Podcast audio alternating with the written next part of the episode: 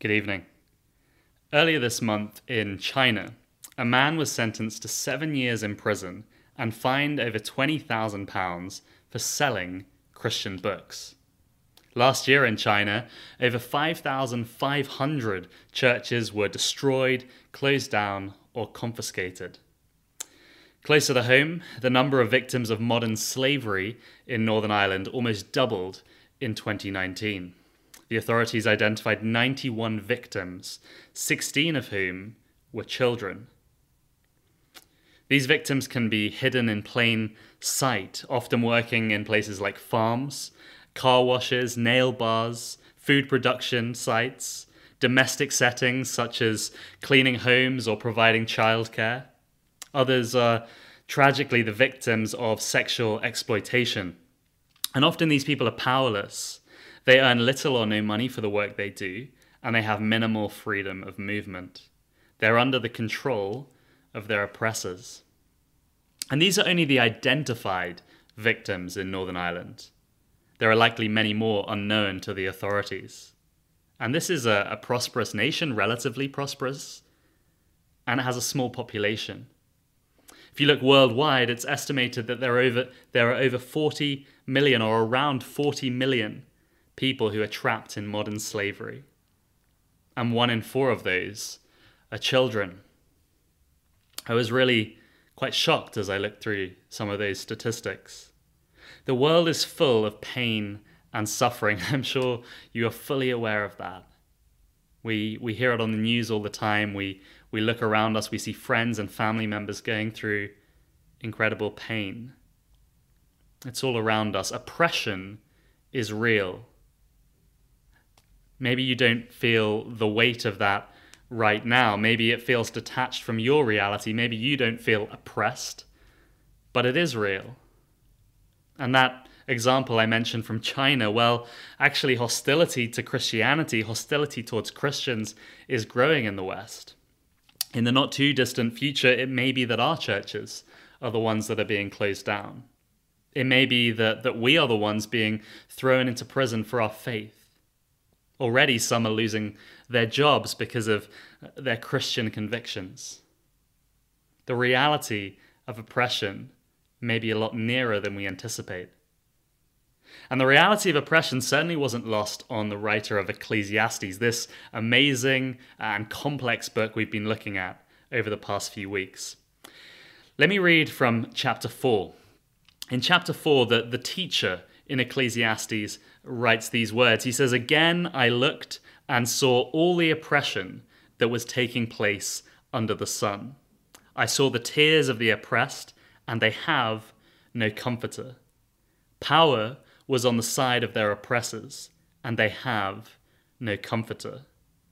And I declared that the dead who had already died are happier than the living who are still alive. But better than both is the one who has never been born, who has not seen the evil that is done under the sun. You see, the teacher, this individual credited with these words, he recognizes that life under the sun is full of oppression, pain, and suffering. And he's wrestling with that reality. We've learned that that phrase, life under the sun, which occurs 28 times throughout this book, means life without God, life in this material world, life under the horizon. And the teacher is trying to figure out that, you know, if this is all there is, if this is all that there is, this material world, if there is no God above the horizon, then what's it all about? What's the point of it all? It all seems so meaningless, so futile. He's trying to get his head around it. He's trying to use his logic to wrestle with that idea. If there's no God uh, above the horizon, what's the point of it all? And it's a, it's a bleak book in many regards. Only very occasionally do we see him, if you like, punch through the clouds and, and recognize that there is a God in heaven. And at the beginning of this chapter, he looks around him and he sees people hurting in this material world. He sees tears rolling down their cheeks. He sees these people who, who are powerless in the face of their oppressors. And he sees that tragically they don't have any comfort. And his conclusion is that actually those who've died are better off than those who are living because they don't have to face up to the ugly reality of this world anymore. And in fact, he goes so far as to say something very dark.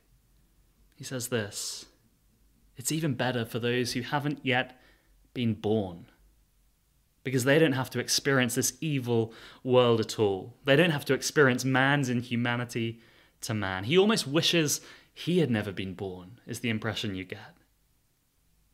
And so in these verses, the, the teacher despairs. He sees life under the sun, life in this material world, life without God as meaningless, as hopeless.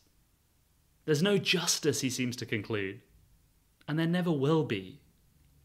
There, there doesn't seem to be any hope of reform or transformation in the teacher's words here. It's a hopeless reaction, it's a despairing reaction. And it's certainly a reaction we can have and, and we may be tempted to have towards oppression. We can throw our hands up in the air and say, What a terrible, messed up world we live in. I wish I was dead, quite frankly. I, I, wish, I, I wish I had never been born. Maybe we're not quite as extreme as that. Maybe we say, actually, uh, I just want to isolate myself from, from the cruel reality of life. I want to live in a, in a safe little bubble. And maybe we try and ignore the fact that there are victims of, of modern slavery in Northern Ireland. We hesitate to, to wipe the tears of the oppressed because we'd rather insulate ourselves from the reality of suffering. And I'm speaking to myself here more than anyone. That's a problem for the government to deal with. That's a problem for Stormont to deal with. Not for me, we tell ourselves. And that's, that's certainly a reaction we can have to oppression. It, it's a common reaction, I think.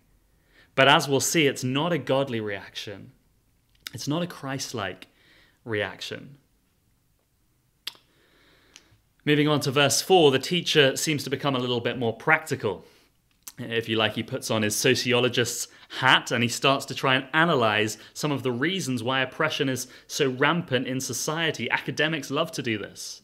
And look, there's certainly value in it. There's certainly value at looking at society and, and trying to understand why things are the way they are. God has given us minds, He's given us the capacity to reason and to work things out. And it's important that Christians are applying their minds to these things. There, are, there is value in it. And, and his desire uh, seems to be to really get to grips with the way things are. So in verse 4, he writes, And I saw that all toil and all achievement spring from one person's envy of another. This too is meaningless, a chasing after the wind.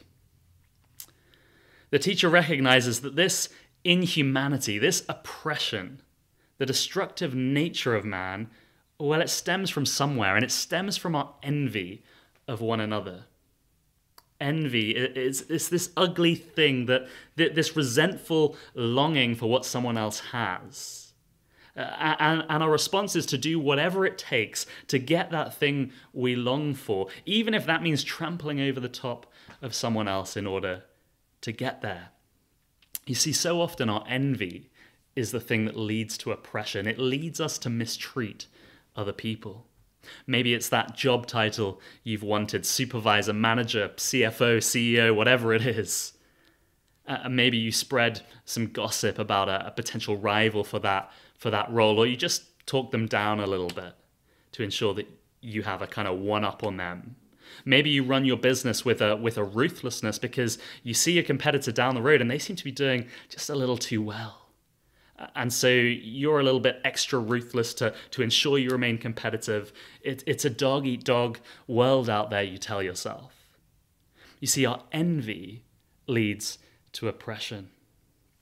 Moving on down the passage to verses 7 to 10, the teacher picks up on another socio-economic reason for oppression, and it's one that is also strikingly modern, putting profit before people.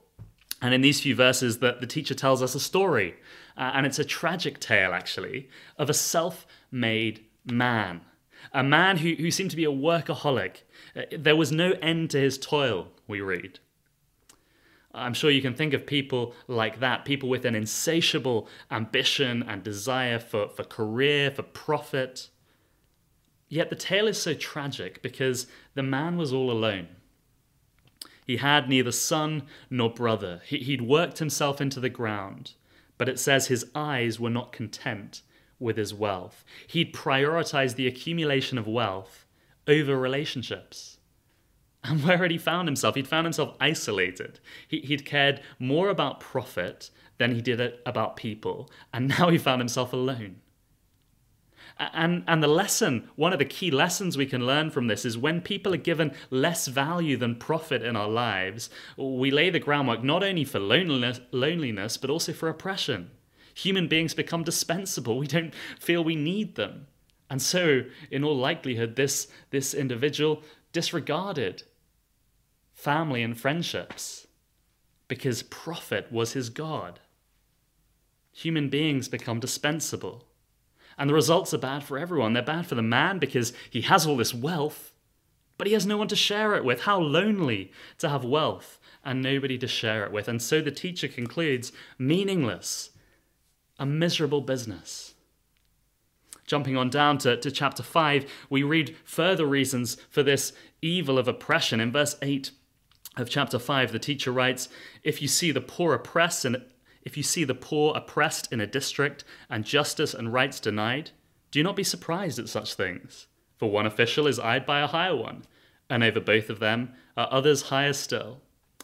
The increase from the land is taken by all, and the king himself profits from the fields. And here the teacher identifies the problem of systematic corruption. He says oppression and the denial of justice and rights, well, it's something we should expect.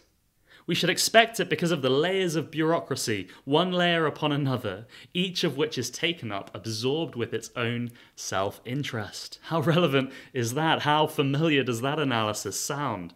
In almost every organization, government, uh, businesses, wherever you look, people are primarily focused on themselves. They're primarily focused on their own self interest. And often they're more concerned with those in authority over them than those under them. They're taken up with whether or not they've hit their targets, whether they'll keep their job. And often that means the people at the bottom suffer. Profit becomes concentrated in the hands of a small minority at the top. Doesn't that sound like a familiar analysis? And so, systematic corruption is another reason why we can have oppression. Then in verses 10 to 11, the teacher writes these words He says, Whoever loves money never has enough Whoever loves wealth is never satisfied with their income. This too is meaningless. As goods increase, so do those who consume them, and what benefit are they to their owners except to feast their eyes on them? And here we see further reasons for oppression in society consumerism and the hoarding of wealth. People never have enough. Think about mobile phones. How many mobile phones have you had in the past 10 years? How many cars have you had? How many new pairs of shoes? How many items of clothing have you bought? We have an insatiable appetite, don't we? An insatiable desire for, for more, for new. And it's that kind of attitude, it's that kind of uh, desire that leads to the sweatshops we read about in India, in China. It leads to oppression, it leads to low wages. We have things we don't even need, we have things we don't even use. They're actually of no benefit, but we just like having them. We like to look at them and say, oh, I own that. But it's so, so silly. And how, how amazing, how amazing is it that the teacher nails down all these different reasons for oppression, and they're just so relevant, and they're so precise, and they're so up to date. And so the teacher completes his analysis, and he's identified valid and, and serious concerns, but actually, and this is the point here.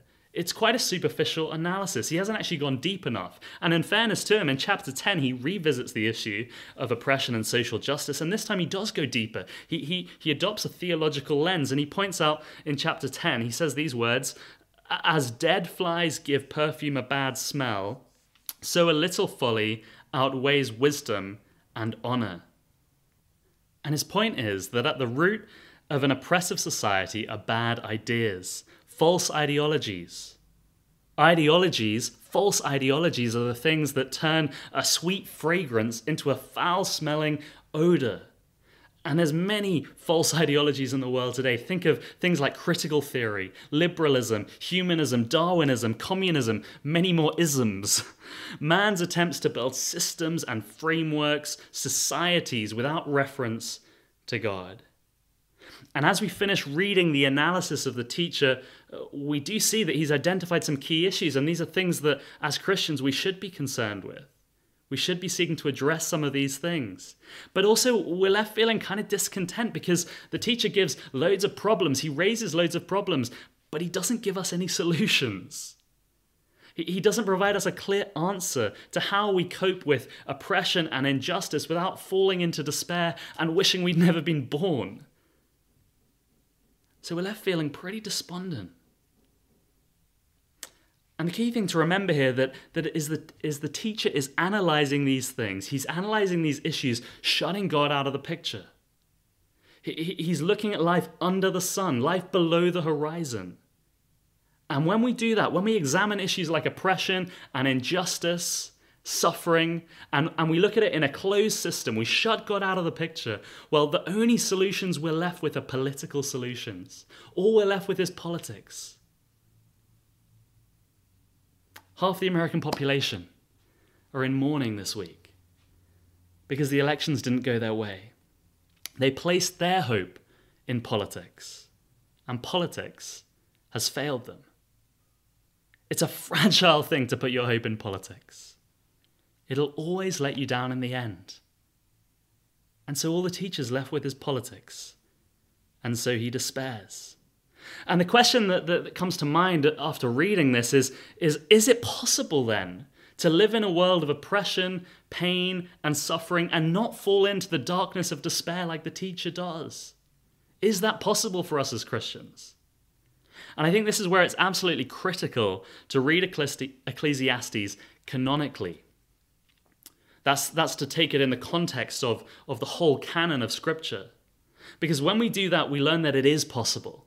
It is possible to, to look at the world and see injustice and see suffering and experience oppression and injustice ourselves and not fall in, not succumb to despair. That is possible. Because when we read Ecclesiastes in its biblical context, we learn two truths, two truths which counter the despair of the teacher. The first is that God stands with us in the middle of our oppression and suffering, and He enables us to persevere. And the second is that God assures us that ultimately there will be justice. The oppressor will face justice. So let's look at each truth briefly. Firstly, God stands with us in the middle of oppression and suffering and enables us to persevere. The teacher in Ecclesiastes, he, he looked at suffering, he saw the tears of the oppressed, he saw their lack of comforter, and he concluded the situation is hopeless. It would have been better for that person had they never been born. But that's not true. That is not true. When we punch through the clouds, when we look above the horizon, we realize that is not true. The Bible over and over again tells us Christians are not alone in their suffering. They're not alone when they face oppression. I mean, there's so many passages and verses we could turn to to, to reassure ourselves of this fact. The Psalms are absolutely full of evidence of it. Psalm 9 9, the Lord is a refuge for the oppressed, a stronghold in times of trouble. Psalm 34 18, the Lord is near to the brokenhearted and saves the crushed in spirit. But as I thought about this, uh, the most powerful challenge in my mind to the, to the hopeless despair of the teacher are the words of our Lord Jesus Christ. On the eve of his execution, he spoke to his disciples. And he knew oppression was coming both for him and for his followers. He knew they would be tempted to despair. He knew that. And so he comforts them. And, and this is what he says to them. He tells them that although he's going away, they're not going to be alone in their suffering. In the face of their oppressors, he's going to send them a comforter. The very thing that the teacher in Ecclesiastes saw was missing, a comforter, the Lord Jesus says, I'm going to send you a comforter. This is what he says in John 14 to his disciples I will not leave you as orphans, I will come to you. Before long, the world will not see me anymore, but you will see me. Because I live, you also will live. And then a few verses later, he says, The advocate the Holy Spirit. This is the Comforter, the Advocate, the Holy Spirit, whom the Father will send in my name, will teach you all things and will remind you of everything I have said. Peace I leave with you. My peace I give to you. I do not give to you as the world gives. Do not let your hearts be troubled, and do not be afraid. How different is that to the words of the teacher? Most of these guys were going to die for their faith. They were going to experience intense oppression, uh, oppression of the darkest kind. Yet Jesus says to them, You're not alone. You are not alone. The Spirit of Christ will be with you, He will give you peace. The Apostle Paul understood the burn of oppression more than most. He was imprisoned multiple times, he was stoned, he was flogged, he was shipwrecked, he was hungry, he was sleepless, he was cold, he was naked, and ultimately he was executed. Yet in 2 Corinthians, he writes these words Blessed be the God and Father of our Lord Jesus Christ, the Father of mercies and God of all comfort, who comforts us in our afflictions, so that we may be able to comfort those who are in any affliction with the comfort with which we ourselves are comforted by God. What a challenge to the words of the teacher. And I love these words because not only does Paul say and guarantee from his own experience that we will be comforted in our suffering, but actually we are then empowered by God to comfort others as they face their affliction and suffering. Know, as the teacher looked on, he, he observed that these people oppressed had no comforter. And he recoiled at that fact. Well, here's the call for us as Christians to be the comforter that the teacher failed to be. We are called to comfort the oppressed. We are called to comfort other believers going through loss and hardship, facing oppression and injustice. We are called to comfort them. And we're empowered to do that by the comfort we receive from God. So, so when we observe suffering in Belfast, when we, when we hear of things like modern slavery occurring in Belfast, when we hear of things like, uh, like this, this man in China going to prison for selling Christian books, we shouldn't isolate ourselves from their suffering. The godly response, the Christ like response, is to run towards those in need. I think it's clear that, that Paul and the other apostles would, would disagree with the analysis of the teacher. Uh, they would recognize that, that, of course, we can have comfort in our sufferings. We don't have to face them alone, and we can comfort others. And as a result, we can persevere. We don't need to despair. But there's another reason why we can keep going. There's a second reason why the teacher's analysis of oppression is too shallow, and it's this God assures us that one day there will be ultimate justice. One of the primary reasons the teacher despairs here is he sees this oppression taking place and he doesn't seem to see any hope of justice but he's neglecting the fact that God will bring ultimate justice. I mean, I, am a little confused why the teacher doesn't pick up on this here, because just in chapter 3, previously he, he had for a moment punched through the clouds if you liked he, he if you like he, he looked above the horizon uh, and at that moment he'd said to himself god will bring into judgment both the righteous and the wicked for there will be a time for every activity, a time to judge every deed. But so quickly he slipped back into this materialistic mindset as he looks at oppression and suffering. He needs to look back over the horizon once more, above the horizon, because the reality of God's justice, well, it's, a, it's something that can give us hope in the midst of our suffering. Over and over again, God's word is clear that oppression will meet its end. This broken, unjust world, it's not going to go on forever. This is how our Lord Jesus Christ launched his earthly ministry. With these words from Isaiah 61, listen to this. The Spirit of the Lord is on me because he has anointed me to proclaim good news to the poor. He has sent me to proclaim freedom for the prisoners and recovery of sight for the blind, to set the oppressed free, to proclaim the year of the Lord's favor. I love that. He came to set the oppressed free. He came with good news. And, and fundamentally, this good news was that he was going to deal with the problem behind every evil and every injustice and every oppression in the world the problem of sin. That's the heart of the problem. The teacher didn't seem to get there. The heart of the problem is sin, the sin of every man's heart, the sin of every woman's heart. And the Lord Jesus Christ was going to deliver people from the guilt and power of sin. And at the cross, all oppression, all evil, all injustice was punished in Christ. He took responsibility for it. And at the cross, God demonstrated how much He hates oppression, how much He hates evil, how much He hates sin, and that it will never go unpunished. Jesus didn't read the next bit of Isaiah 61. It, it, talks about a day of vengeance, a day when God will judge all the sin of those who have not trusted Christ. And God makes clear sin will be punished. And either we can accept Christ crucified as our substitute, or we can choose to bear God's justice ourselves. Now, that is a foolish thing to do.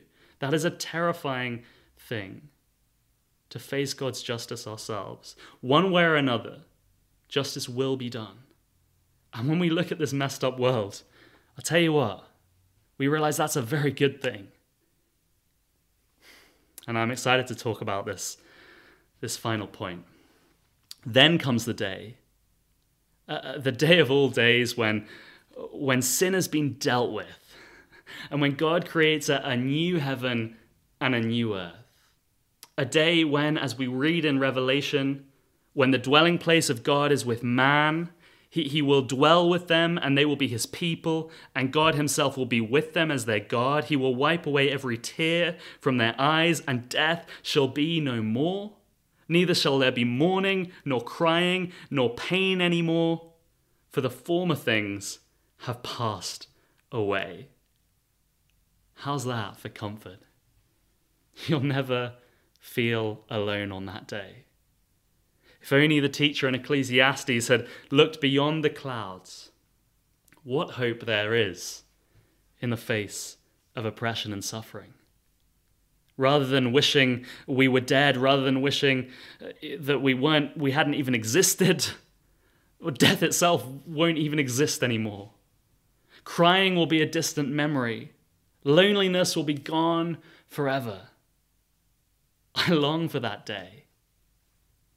I long for that day. And so we're finished.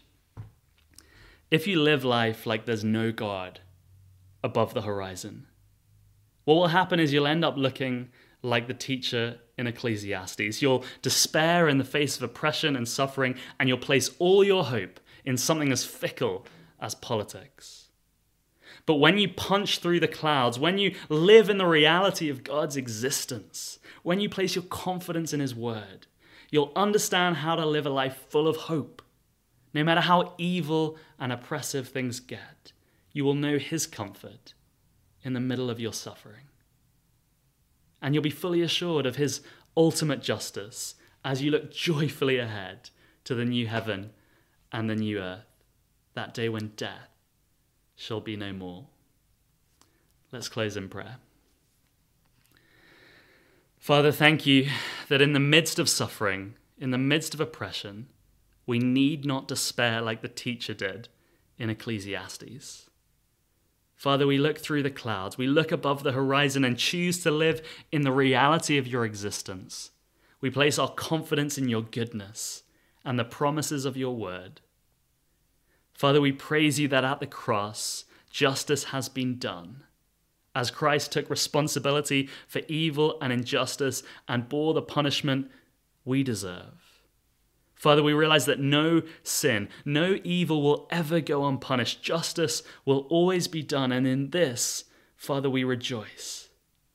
And thank you, Father, that Jesus is alive. He triumphed over death. And one day we're going to see him face to face in the new creation. Until that day, Lord, please keep us going. Keep us looking to Jesus. Let us walk by faith and not by sight. We pray in Jesus' name. Amen.